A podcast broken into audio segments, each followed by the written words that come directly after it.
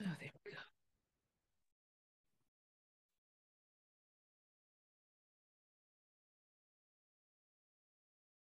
Welcome to Dare to Dream. This is Debbie Dachinger. Pleasure to be with you today.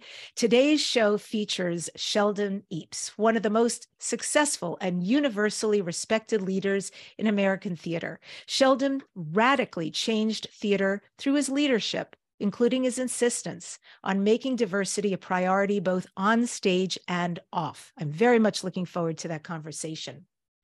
This show, Dare to Dream, has been nominated for two People's Choice Podcast Awards for a Webby Award. We are currently listed in Welt Magazine as one of the top 20 best podcasts to listen to, listed in Apple Podcasts as a top self improvement show, and recently won the Coalition for Visionary Resources for the best podcast and radio show. I thank all of you for joining us and staying on this journey. This show is sponsored by Dr. Dain Heer and Access Consciousness. They do beautiful energy work out into the world. If you'd like to become a facilitator or take one of their classes, go to Dr. Dain Heer, H-E-E-R.com or accessconsciousness.com. I'm Debbie Dachinger, and I am a media visibility expert. I am a book writing coach, and I help you get from the idea of your book to a finished book and published. I also have a company that takes your book to a guaranteed international best-selling status, and I do all the heavy lifting. And finally, I show you how to be interviewed on radio and podcasts and get massive results. I've got a gift for you. So if you're ready to become visible and learn some of these aspects, writing books, getting booked on podcasts as a guest, go to debbiedachinger.com slash gift and get your templates and videos and learn how to. It's D-E-B-B-I, D-A-C-H-I-N-G-E-R dot com slash gift. My guest today is Sheldon Epps, who is one of the most all time influential African American theater leaders, as well as a prolific director of television. He's directed on Broadway, the West End, and is the director of the upcoming BET Plus movie, Christmas Party Crashers. He received the NAACP Community Service Award and the prestigious James Irvine Foundation Leadership Award for his many accomplishments.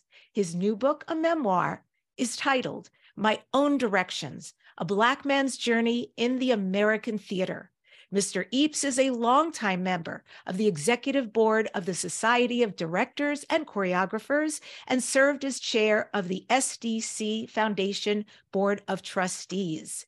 He's a two time recipient of the Theater Communications Group Pew Charitable Trust National Theater Artists Residency Grant. And currently, he is honored to serve as Senior Artistic Advisor at Ford's Theater in Washington, D.C. And with that, I welcome the amazing Sheldon Epps to Dare to Dream. It is so great to have you here today. Welcome. Good to be here. Thank you. Thank you for the nice welcome and the great introduction. Yes, it's my pleasure. You know, I majored in theater at USC. Oh. And I'm uh-huh. sorry we didn't cross paths because that would have been momentous for me. But I did major in theater, and that was my life, my livelihood for a very long time. And of course, I know who you are. So when well, great. So we have we have common ground then. That's wonderful. We, we absolutely do. And I, I know you're busy. I want to just start by asking, do you have a website? Is there a Sheldon Epps website out there? Uh, you know, I'm so not great at all of those social media things. I probably should spend an hour with you talking about that personally. Uh, I am on Instagram under my name, Sheldon Epps. Uh, so people can go there. That's fine. Um, but no website. Uh, lots of stuff on Google if people want to know more than they find out today. Okay. And then to that end, and to uh, further correct myself, and anybody who's interested in going to Instagram, it is Sheldon, which is easy enough, and EPPS. So, yeah. Beautiful. And, you know, that is a name I grew up with. I'm a very common oh. name. I'm from New York. I know you're from yeah. Teaneck, New Jersey. And yes. nobody names their children Sheldon anymore. It's a great name. well, I'll tell you something funny. It's it's a name that's usually associated with with men of the Jewish faith, Mm-hmm. Uh, right. So a lot of people, when they just speak to me on the telephone or just see my name, think I'm Jewish. So when I show up face to face, they they sort of look past me because they're That's not hilarious. Expecting. They think you're my mother's on a sign or a store or something. So it's not a family name. It's just a name that she she saw somewhere and she liked very much. So I I think it's a great name. It is a great name. Yeah, greatly underused, but I'm I'm glad you have it. And you have directed many major, major productions on and off Broadway, London, theaters across America. And you've had a very active television career. And now, as we said, you're artistic director at Ford's Theater in Washington. So, with all of this, how is it for you now, this phase of your life, this beautiful phase of your life, compared to the trajectory getting here? I would say that uh, it's it's been great to have in my in my dotage and my old age here uh, just a terrific last year, mm. uh, working on some some great theater projects, continuing to work on television, and then uh, having the time to write and edit, and then get get this book published, you know, which really tells the story of my life and all the things that led me to being artistic director at Pasadena Playhouse and my 20 years at that theater. So to um, have all of that in the in the space of a year has really been pretty pretty phenomenal and um, kind of overwhelming. It didn't really hit me until towards the end of the year. You know, when you get to New Year's Eve and you start to think about, okay, what did I do this year? uh, when I realized all the things that had been accomplished, I was I was pretty impressed with myself. I guess I have mm. to say. well, your story is pretty amazing. Did you ever feel like somebody was helping you from the other side? That you had angels? That the universe in general was for you? Yeah, actually, I, I, I do feel that. I, I wouldn't say that my my life has been a bed of roses or that it's all been easy. Uh, there's been challenges, there's been obstacles, uh, there's been things to overcome. But um, I, I have really been blessed and fortunate and um, had the rare opportunity to do almost all of the things, maybe all of the things that I ever dreamed of doing. So I don't think you accomplish that by yourself. You need some some help from the universe or the spirits or you know, spiritual fathers and mothers and all of that. Yes. Mm. What are the qualities, Sheldon, that you think makes a good theater director? Number one is patience, um, not to rush the process, not to try to produce results. I think you have to be a very, very good listener. Um, one of the things that I think I've learned is that listening in the rehearsal process is as important as talking you have to be a bit of a psychologist, a bit of a therapist.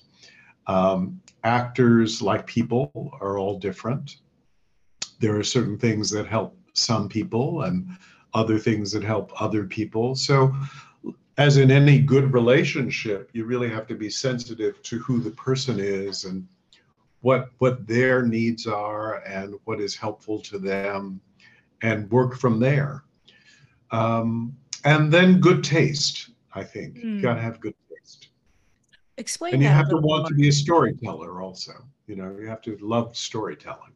Yes, absolutely. What did you mean more specifically by good taste? Um, I often think that um, you see you see productions, you see movies or stage shows or whatever, where um, everything is just thrown in together. It's every idea that everybody has. Mm. and it's a little like uh, the great uh, fashion critic Diana Vreeland said about dressing, or maybe it was Coco Chanel, I'm not sure.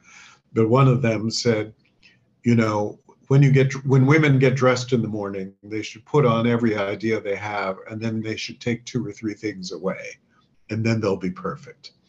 So you have to have the taste to know that just because just because an idea is there, you shouldn't try to use every idea in every production. Uh, you need the taste to say this is appropriate for this production and the style of this show and for this story, uh, but not for every show and not not every story. Some things need other simplicity. Some things need more complications. Mm. Amazing. So there's a lot of discernment in there. Yeah, yeah. I guess that's that would be another another way of saying good taste is discernment. You know, selectivity maybe. Yeah. And your life, as you said, in the entertainment business, there were highs, there were lows. Can you talk about some of that, some of the low times that you experienced and how you got through them?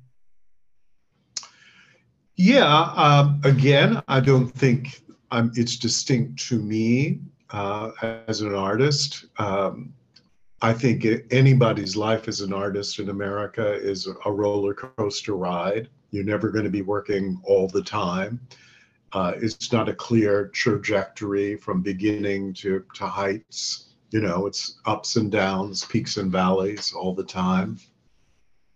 But I think there's more challenges that have been involved, that are involved for uh, artists of color. Because on, on top of the normal challenges of a life in the arts, you also have those restrictions that are placed on you not by yourself but by our society you know that says you can do this you can't do this this is available to you this is not available to you. You can be a follower but not a leader all of those things. So um, we're talking about dreaming daring to dream i still believe that you should dare to dream absolutely but, you know, there are forces out there that want to inhibit those dreams and tell you not to have those dreams or kill those dreams. So, uh, you know, I've certainly experienced that in my life and had times when I don't think my dreams were ever uh, diminished, but they've been challenged. I'll put it that way. Was and, it was it mostly early on in your career that you experienced that, or has it been pocketed throughout? I would say throughout. I would say throughout. Uh, certainly early on. Uh, early on, you know, you're put into as a as a the black theater artist, you're put into what I call the black box, and you're told, okay, here's here's the list of 25 plays that you can direct. Don't think about directing anything else, you know. And usually they're they're plays by black writers, which is great, and certainly I admire many black playwrights but my admiration for Black playwrights doesn't mean that that's all I want to do. You know, I also want to do Shakespeare. I want to do Noel Coward. I want to do Tom Stoppard. You know, I want to have the the freedom and the artistic range that uh, any white director would have, any director who is not a person of color. Um, so certainly I had that challenge early on in my career and had to make it clear to people in all kinds of ways that I wanted to go beyond the black box. But later, as the leader of a major American theater, there were people who felt I had no right to the job, I shouldn't be there. How did I get the job? You know, was this an accident? How long is it going to be before you fail in the job? And that was that was certainly uh, true at the beginning of my time at Pasadena Playhouse, but I I can't say that those feelings from some, not from everybody, but from some, didn't follow me all the way through my 20 years as the artistic leader of the theater. So, yeah. And then, you know, even after that, I think that there are opportunities that come to uh, that come to white folks that don't come to people of color unless you really fight for them. Is there anything to date that you have not yet done that you really would love to sink your teeth into? You would love to be at the helm of and direct? You know, it's a great question. Uh, I actually, after all the theater I've done and after all of the episodic television that I've done, I, I'd never done a movie. I'd never done a full length movie. And I did get to do a very sweet, charming uh, holiday film that you mentioned, Christmas Party Crashers. That was on BET. and it was a great experience, a lot of fun. But that that that left me with a bit of a hunger to do a real feature film, you know, a real big movie. okay. and there's there's one that may happen. I, I have a script now that that may occur. Okay, great. Well, this is your year. I see that for you. Thank you. So once again, your book, My Own Directions, A Black Man's Journey in the American Theater, and you were talking about the, some of the challenges you experienced and the black box. Very interesting yeah. term. I hadn't heard that mm-hmm. before, but I completely understand what you're saying. And so th- that was some of your personal experiences. In a more global sense, what have you seen? And has it gotten any better? Are there still a lot of areas that where there is a black box, whether it's TV, film, or theater, that could use improvement? Well, let me first talk about the fact that things have definitely improved. Let me say that there is a lot to celebrate. There was a time um, early on in my tenure as leader of Artistic Playhouse when I was one of the only, and for certain years, the only Black person who was the leader of a major theater. That's not true anymore. There are many, many men and women of color who are artistic leaders, executive leaders. Uh, we're seeing many more faces of color uh, on screen in movies and television and behind the scenes as directors and writers and all of that. So there's no doubt that that things have gotten considerably better. Um, but we don't want better to mean that everything is perfect. We don't want better to mean that there aren't still challenges there. And we don't want better to mean that there's nothing more to be accomplished because it's a constant, constant battle, I think. And um, even with those, you know, since 2020, the Black Lives Matter movement, we've seen a lot of hiring of people in executive positions. Mm. My fear is that it's a moment and not a movement, that it was a knee jerk reaction. Um, I hope that's not true. I hope I'm wrong about that. But I do have sort of this nagging fear in the back of my head that, oh, oh, maybe we'll do this for a while and then we can say we we did it and then we can move on. So I think we've got we've got to be on our guard against that as well. Absolutely. And so what I hear you saying is yes, things have indeed gotten better, but better is not done. Yeah, Right, right. And and you can't judge you can't judge success by things being better. Hmm. you know, if something was really really bad and it's better, it still could be not as bad, but bad, you know. And certainly doesn't mean that things have been healed. That's the other thing. You know, racism is an illness. And what do you do when you have an illness? You take medicine. You don't take medicine for as long as you want to take it. You you take it until the illness goes away. And that that that illness has still as demonstrated right now by so many things we hear in the news. The illness of racism has not gone away in our country. Yes. Agreed 100% and it's sickening. Um yeah, I would love to give you this platform to speak very freely. What specifically do you see as infractions and or what specifically Sheldon do you want to be different? Where do you want to see the difference made? Um, you know what? I, I would like to not have to talk about this hmm. anymore. that, really would be the, the ultimate goal and the, the ultimate measure of our success. Yeah. When the, the, the doors were all open, uh, when there were no impediments, so that we didn't have to, so that diversity was a fact and not an effort. so that we weren't fighting for these same things that we've been fighting for so long, they would just be the re- reality of our existence. And yes, it's gratifying to have been one of the one of the first, one of the only, one of the few. One of the few. An event anymore.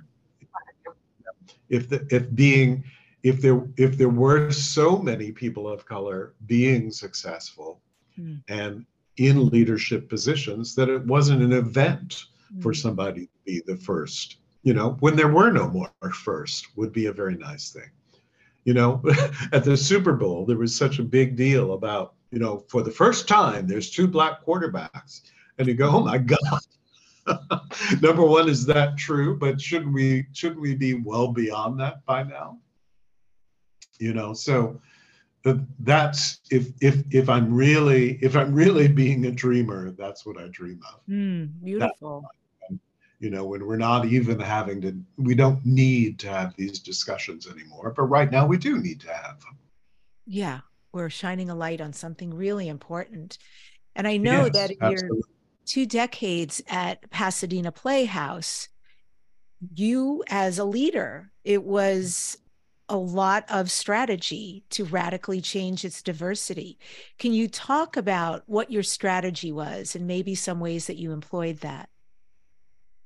Yeah, I can. Um, when I, I'll, I'll, tell you a story first. When I arrived at Pasadena Playhouse, um, it, it was acknowledged that I was the first Black person to lead a major American theater on the West Coast, really. Um, and there was a lot of uh, applause for that, a lot of um, celebration, which was great.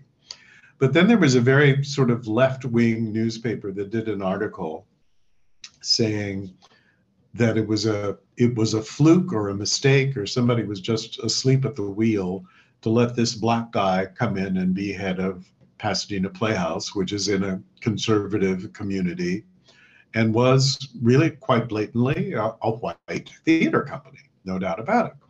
And accompanying that article was a little line drawing of me being boiled in a pot of oil with rich Pasadena socialites dance, dancing around the cauldron. And the reaction you're having right now is the same reaction that uh, a lot of people had. So that that's where I started. That was within my first couple of weeks at Pasadena Playhouse. And the article Welcome Sheldon. yeah, exactly. Oh my God. The article was predicting, you know, Pasadena's never going to stand for this. They're going to run him out of town on a rail or something. So, you know, that's where I started. I also started by sitting in Pasadena Playhouse is a beautiful courtyard outside the theater, which is kind of like the lobby because of the great Southern California weather. And I used to sit out there, and so frequently I would be the only person under 60 and the only person of any color going into the theater, both of which were dangerous things. You know, it meant that the the audience would be leaving us shortly if we didn't develop younger audiences. Mm. And in no way did that reflect the diversity of Pasadena, certainly not the diversity of the city of LA, and not the diversity of our country. So I did determine that had to change. The first way to go about it was through the programming, through the selection of material mm. to make sure that um, there were other than white people on the stage mm. and involved in the work. Um, but then, you know, you also have to make sure that you get the message out there to new audiences that you're doing the play and that there really is a genuine invitation to them to come and share the experience. If you've been locked out of a place, a home, a restaurant, a bar, whatever it is, a theater, if you've been locked out for years or decades, somebody's got to make it very clear to you that things have changed. And that's a marketing effort. That's not really related to the play itself or to the the craft or the artistry. That's marketing. And it's also, you know, going out to the community, not waiting for the community to come to you, but going out to the community and saying, listen, I, I am here now, which is a big step. And I really want you to come into my home. I really want you to come and be a part of what I'm doing. What was what was the greatest reference point? What was the biggest marker of all of what you did around that that was really well received and created the most diversity and maybe change? I think it was a particular production I did. I, I through a lot of good luck and good fortune, um, I was able to attract Laurence Fishburne and Angela Bassett to star in a production of Fences that I did, the great August Wilson play. And that great combination of a wonderful play with uh, not just well known, but spectacularly good actors mm. in a play where everything really came together, uh, completely drew in a new audience, uh, an audience that Pasadena Playhouse had not seen maybe in decades. Full houses. I think we sold out, you know, within a week of announcing who was in it.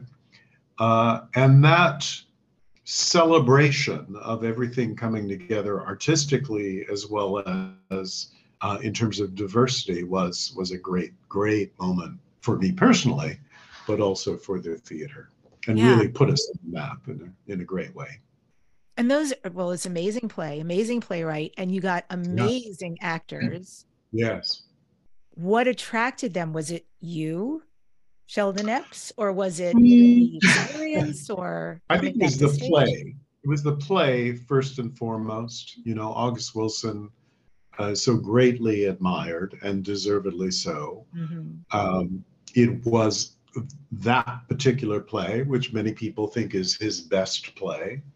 Uh, the fact that that play had such a great role for Laurence Fishburne and such a great role for Angela Bassett. Mm.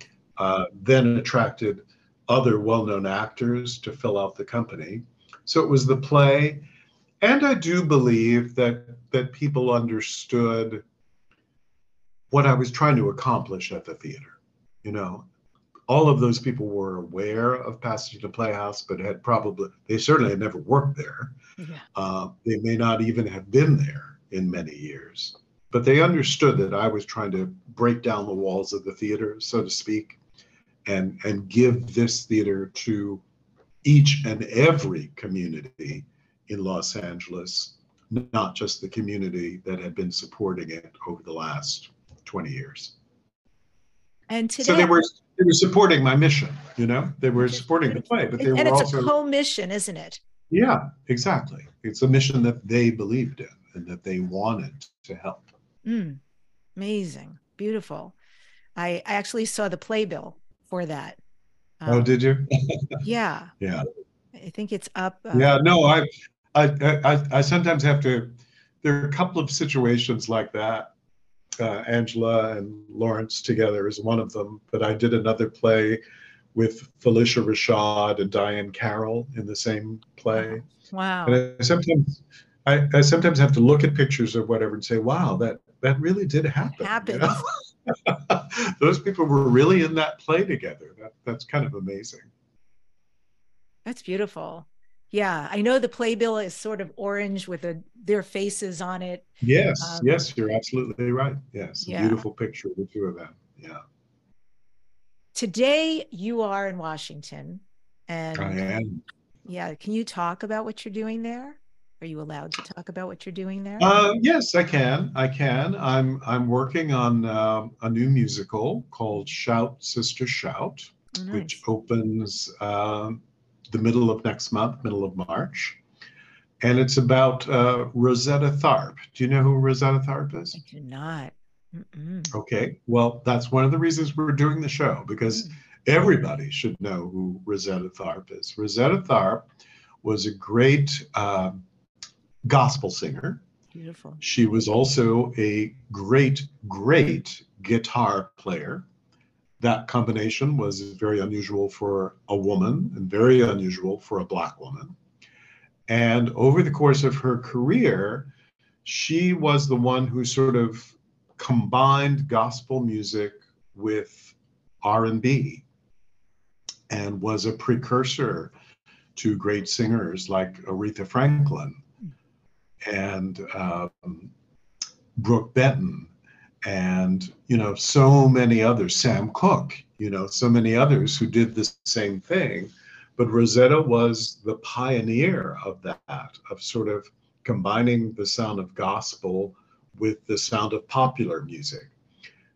And along with that was playing, not only singing these great songs, but was playing these great guitar licks that everybody started to steal from her, you know, and everybody from um, B.B. King to the Rolling Stones gives a lot of credit to Rosetta Tharpe as a guitar player as well as as a singer. So it's her life story told through her great, great music uh, and wonderful songs that that she made so famous. Are you casting now, or have you completed casting? No, we're we're in rehearsal now. We're in the middle of uh, the rehearsal period and have about another another week or so of rehearsal in the rehearsal room, and then we'll move into the theater shortly. and it's at Ford's Ford's Theater in Washington. Great. So if you want to fly there or if you live there, that sounds like the show to go see. That sounds amazing. Yes. How was the casting? Because, okay, you know, singer, you could do that. You could find somebody amazing, but the guitar playing at the level you're talking about and a singer, how was that going through the casting process? It was it was quite quite a hunt. quite a hunt because, you know, she's I would say that the character is on for probably 75% of the show, off stage, very little. She's either acting, singing, or playing the t- guitar, or all three at the same time. So you can imagine it's a it's a hugely demanding role and takes skill in all of those areas equally. You know, it's not that she she can be a good guitar player and then kind of slough through the singing and the acting. You know, it's all got to be of a of a certain level. Exciting stuff. Yeah. Who has been your favorite actor or actress? What kind of story can you tell about something really momentous that you got to experience? well, we talked about Laurence and Angela. That that was a great experience. Um, Phylicia Rashad was was wonderful to work with. Uh, a, per, a real consummate pro, you know. She's she just knows her instrument and knows it well. Diahann Carroll was was great to work with, but I'll tell you the funny thing about Diahann Carroll is it, it actually was a little hard to rehearse with her because she was so charming and so entertaining and she had so many great stories to tell and was very open about telling them whether they were about her career or her love life or you know people she knew. So i it was actually i had to pinch myself sometimes and remind myself that i was the director because i was such a good audience for her but she was great to work with della reese was another person who was wonderful to work with and I, I worked with her a couple of times and she taught me a lot. She actually taught me a lot uh, about music and theater, but but a great deal about life. She was a great believer. You'll appreciate this in creative visualization mm. of seeing very very very clearly what it is you want to happen and having a real clear picture of it. And if you had a clear enough picture of it, you would get it. She she told me years before it happened that she wanted to be the star or the secondary star of a major television program on one of the big networks. And this was at a time when she wasn't working a lot. But she said, Sheldon, this is what's going to happen. I'm going to be the star of a major television series on one of the big networks. And I said, Oh, well, oh, oh, okay, Della. Well, Two years later, she was the star of Touched by an Angel, which was one of the highest rated television programs on CBS. I watched it. So, yeah, we all did. so that was a great lesson And, you know, really putting out into the universe exactly what it is you want. Dare to dream. exactly. Incredible, incredible that she would impart that. I can imagine her having that kind of spirit I mean, she, she came did. across even in her her acting and her performances like that. Um, yes. Really incredibly full of life. Yes, she was. She was, and and then of course, so so gifted as as a singer, and musician, as an actress. so you know, I I'm always grateful to her for all of the things she taught me in many many ways. You yourself performed. Is that correct? You originally were a long time ago.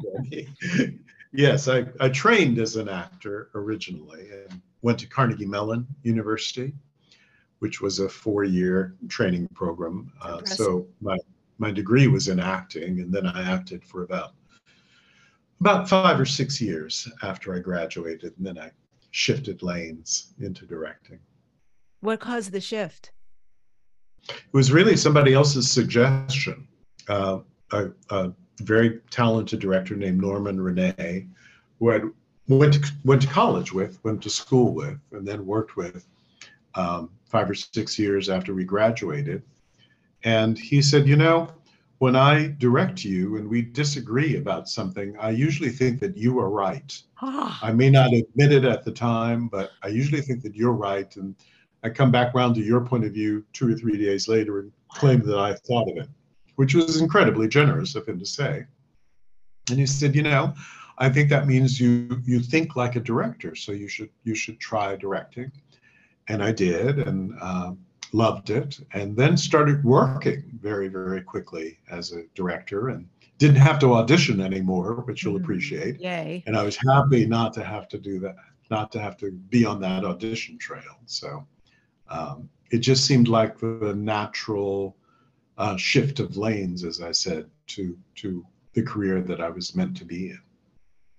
I've always really admired directors because, in my estimation, when I was in the acting world, to me, the director had a, a vision that saw everything. It was the full matrix, all the moving pieces. It included what yes. things looked like, sounded like, where people moved, what intentions were, connections, relationships, and the whole arc of the story. Uh-huh. And I do not feel I have that skill at all. I was, you know, actor, period. Yeah. But no, I think you're right. I think what you're trying to do when you do a production, certainly in the theater, but also film, television, you're trying to create a world, you know, uh, probably a world that's different than most of us are in. You know, if it's a play like Hamlet or The Crucible or Dreamgirls, you're you're creating a world that is different than the world that the audience lives in at the moment. And all of those elements that you talked about, that certainly the performance of the actors, but also the design work, set design, costume design, sound design, all of those things go into creating the world. Yeah, it's impressive. really is. and with your decades of success in entertainment, what have you learned as sage wisdom about the craft of theater or any entertainment modality overall? Well, I think a few things. Um, patience, again. Uh, the great great actor Andre de Shields once said that uh, the quickest way to get where you want to be is to go slowly, which I think is a, a, a, great way to think about things. Um, perfection is probably not an ideal goal. Process is a much better goal than perfection. I think sometimes by trying to force things to be perfect rather than allowing them to have a process, uh, you can get yourself in trouble. Um, and then leave yourself open to discovery. I, I think when I was a younger director, I used to enter the room thinking, I have to have it all figured out. I have to know all the answers. I have to have my vision has to be exact of how I everything how I want everything to go. And I've learned that's that's not true, you know. Sometimes I think the less you know entering the room and the more you learn through the process and with the people that you're doing the play with, the better. You know, I, I said once um, some people like to cut the suit and then make the actors wear it, whether it looks good on them or not. The better way is to get in the room with the actor, find out who the actor is, and then cut the suit knowing what color looks good on them, what fabric looks good on them, what works well on their body, what works well with their aura, with who they are. So leave yourself open to discover things in the process. How interesting. It sounds like a really organic experience working with you. And does that mean then that the first thing you start out with is a, a table read or how oh, yes. what is your process when you work yes. like this with people? no, that's exactly right. I, I I do a table read and then I stay at the table probably longer than most other people do. You know, there's some people who may not even do a table read, but if they do a table read, the next thing they do is they start blocking the play. I don't do that. I, I sit around the table, talk about the play, talk about people's lives, talk about where their lives intersect with the play, uh, who they are, what they want, you know, what's the arc of the play, what's the rhythm of the play. And tell you the truth, I, I think if you do that and the actors have a clear idea of what they want to do and what they want in a play, then the blocking becomes much, much more easy and much more organic than my saying, okay, cross over here, move over there, move over there, because it's coming from them. It's coming from what they've learned during that table table work process. Mm. What makes you just nuts still about the theater? Like good in a good way, nuts. Like, and I I'm sure I could fill in lots of that too. I grew up in New York one of the things we did was always go into the city, New York City, to see the theater. I mean, this is a part of my heritage. Um, sure. So, yeah, the, the things you love, but the things that it's like in general, gosh, they hmm. could really improve this. Huh, that's a good question. Well, the, the good thing is that the theater, even after all of this time, is still magical, you know, and you still have moments where everything comes together perfectly and you know it's it's just like being lifted into heaven because everything is so right. Um i guess sloppiness on stage you know um because in new york in particular runs can be long and you can see plays after people have been doing them for a year two years whatever and, and you kind of know that the performance you're seeing probably has no relationship to what opened because people have gotten bored, they've gotten tired, they may even be misbehaving. So watching that drives me a little bit crazy. Uh, as to working in the theater, the thing that drives me nuts is there's never enough money. Budgets are always lower than they should be which on one side is great because you have to use your imagination, but but now and then it would be nice to have all the money in the world to do something in the wow. theater. Speaking of money, I know theater really took a hit during COVID. I mean, that was yes, it was yes. so painful to watch. How are we doing now post COVID? Uh, I think I think we're still recovering. Um, I know that theaters I'm working in, or when I talk to colleagues at theaters, that that box office sales are not nearly what they were. Mm-hmm. Uh, they they are getting better, but it's still a it's still a tough road right now. Mm-hmm. Um, a lot of people have just fallen out the habit that you talked about, where people used to get on the bus and go into New York City once a week, once a month. Um, they just fell out of the habit of doing that. And also, frankly, I think that ticket prices are a, a real yeah, issue. Are. You yes. know, it's really inhibiting to buy a theater ticket now. You know, and I I don't know what can be done about that, but something's got to be done about that because I think it really is keeping people from going. Even those people who want to go have a hard time going because prices are so high. Yeah, I, I just wonder how much could be subsidized. And I wonder, do grants play? I would imagine that theaters can apply for grants from state or federal? Yes. Oh, yes. Yes. No, that, that pays a huge amount. Um, we just got a little increase with the National Endowment for the Arts, um, tiny bit mm. if you mm. compare it to the national budget. But thank God, it means that there's a little more money to spread around to arts organizations. We need to. But we're nowhere close to what they do in Europe Mm-hmm. You know, in Europe, where things are so hugely subsidized, you know, mm-hmm. wouldn't it be great if we had those kind of subsidies in American theater? Absolutely, it would. It makes way more sense where where arts are benevolent. Yes. yes. And and you know, in this country, the military is where all the money oh. goes. And that'd be nice yeah, if that was exactly. reversed. Yes, what about arts in school right now? Do you do you ever play around in that area at all? Are you still going to universities and so forth? Um, yeah, I do. I, am not on a faculty anywhere, but I do uh, guest guest lecture, um, master classes, things like that. Um, but if you're talking about arts in public schools, that's another woeful area mm-hmm. because as budgets get cut, that tends to be the first things to go, you know.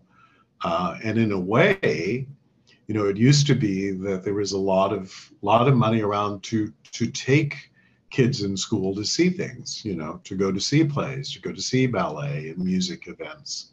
That's kind of all disappeared. And now it falls on the arts institutions to try to make student tickets available, uh, which is good. And a lot of a lot of uh, theaters and performing arts organizations do that.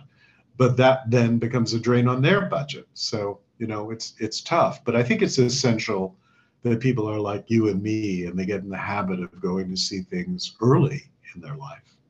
Yeah.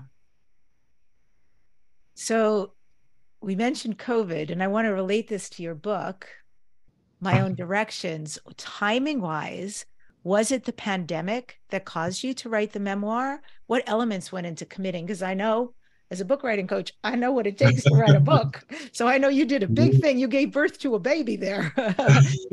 right. No, you're absolutely right. I, I first started thinking about it in 2017 when I stepped down from my position at Pasadena Playhouse. And actually, it was other people who'd made me think about it. People who kept saying, Oh, you should write a book. You should tell your story. Why don't you write a book? So I started thinking about it and, and thought about it a lot and thought about how it might be put together and all of that. But I was also working, you know, I was also directing television and going around the country and directing at theaters. And then this little thing called the the pandemic hit and we were all isolated at home. And both uh, i told myself and my wife told me okay now is the time for you to sit down and write that book you have absolutely no excuse in terms of schedule for not writing it and she was right and and i made it my job during the pandemic over the many many months of the pandemic to really force myself to write for a certain number of hours every day. Did you read chapters to her? No.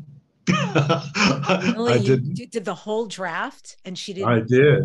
I That's did. Impressive. She she didn't read it until at least the second draft, which she gave me hell for it because I I didn't let her read it, but uh, I wanted to I wanted it to get closer to what was in my head. Mm-hmm. Once once it was pretty close to what was in my head and what I wanted to achieve, she was the first one to read it, then. And what was your method for writing? Did you did you architecturally lay out the book and then know where you were headed? Did you just let it pour out of you? What was how how did this manifest? Um it was I went pretty much chronologically. Uh, though it starts with it, it actually does start with my arriving at Pasadena Playhouse and the story I told you about the, the article and the, the terrible drawing.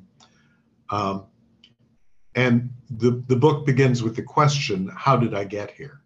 You know, how did this kid from Compton, you know, this little black kid from Compton, how did he arrive at Pasadena Playhouse uh, as the leader of the theater? how did that occur? You know, when um, those kind of opportunities did not come to so many others of any color, but certainly so many people of of a color. Um, how did it How did it happen? And then I jump back to birth, really, and all of the things, all of the steps living in uh, California, moving to New Jersey, discovering Broadway theater, starting to do plays, going to college to study acting, many of the things we've talked about today, all of those things that eventually led me to Pasadena Playhouse. Then I, I get back to where we started with, okay, I'm here. And then the rest of the book is about my 20 years as artistic director. Incredible. Today, looking at diversity, looking at leadership, looking at racial parity on and off stage, how can it be healed? What ideas, suggestions, what wisdom do you know that a healing would occur? Well, the first thing is uh, something I said before. Let, let's not assume that it has been healed. Let's not assume that with all the progress that we've made, that there is no more progress to be made. Um, let's let's keep our eyes on the prize that I talked about before of of it being so free flowing that we don't have to talk about it anymore. Um, so awareness is the first thing. Conversations like we've had today, open, honest, depersonalized conversations that are about healing rather than blame, I think are really important. Mm. And then taking talk into action. We can talk about things for days and days, and that's useful. But unless we actually do things, unless we actually make things change, make things happen through action, it's always going to be talk and not forward movement. So the, those are the things I, I would suggest. And belief, belief that it can, belief that things can be different. That's a big one. Mm-hmm. Yeah, to drink that medicine you talked about yeah. to yeah. fully cure the illness of yes. racism. Yes, if, you have if, to believe that you can be healed. You know, they say that about medicine. Medicine, medicine's only half the battle. Whatever that prescription is, you can you can take it, but you've also got to believe that it's going to do you some good. if I could give you whatever you wanted, a wand and say, you could do any production and you could do it any way you want with anybody you want. You can fill in the particulars if you have them, or just an idea of what that creation would look like. Sheldon, what would you do? Well, first of all, I, I, will say I've been so lucky to have had the chance to do most of those dream projects. You know, uh, directors are supposed to keep that wish list of, of plays or musicals that they want to do. And I've really gone through my wish list and, and done many of them. So at this point, I would say I would like to find a story about some unsung hero some some small person, small meaning not famous, who did some remarkable thing, not necessarily that changed history, but changed the way we live together, change our relationship to each other. Um, get a great playwright to write that story, and then find wonderful, wonderful, brilliant actors to tell that story to a willing and open audience would be uh, a great thing to accomplish. Beautiful. Uh, your book is on Amazon and yes, it is. Yes. So if folks want to get the book, it'll be in the show notes. And so you can go there. Um, what about on a daily basis, Sheldon? Is there something you do? Is there a practice you have, a ritual that keeps you grounded, that keeps you centered, functioning well? What do you do? It's funny. I was just talking about this with somebody at rehearsal today. Um, the most grounding thing that I do, and it's not revolutionary, it's not uh, brilliant or anything like that. It's quite simple.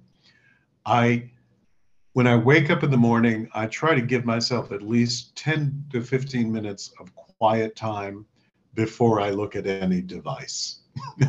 before I run to my phone or my tablet or my computer. Just 10 to 15 minutes of time just to be at peace and to express gratitude uh, for the fact that I woke up and it is a new day and uh, that everything is ahead of me. Lovely. This is Dare to Dream, Sheldon Epps. What do you next dare to dream? What are your future dreams and visions and goals? well, we've talked about some of them. Um, I'm looking forward to an opportunity to to work more in film. Uh, I want to keep working more in theater and telling great stories, as I said, and um, I'd like to. This is a really honest thing for me to tell you, but I will tell you. I think there's something about artists that always pushes us to want to prove ourselves more, prove I can do the next thing or the next thing or the next thing. I'd like to relax a little bit more, Debbie, in a sense of achievement about what I've done. And I have been fortunate to do so much, to, to rely on that and do things not because I'm trying to prove anything, but because I want to, because I have a burning passion and desire to do them. Hmm. Is there anything here at the end you'd like to say to the listeners and the viewers?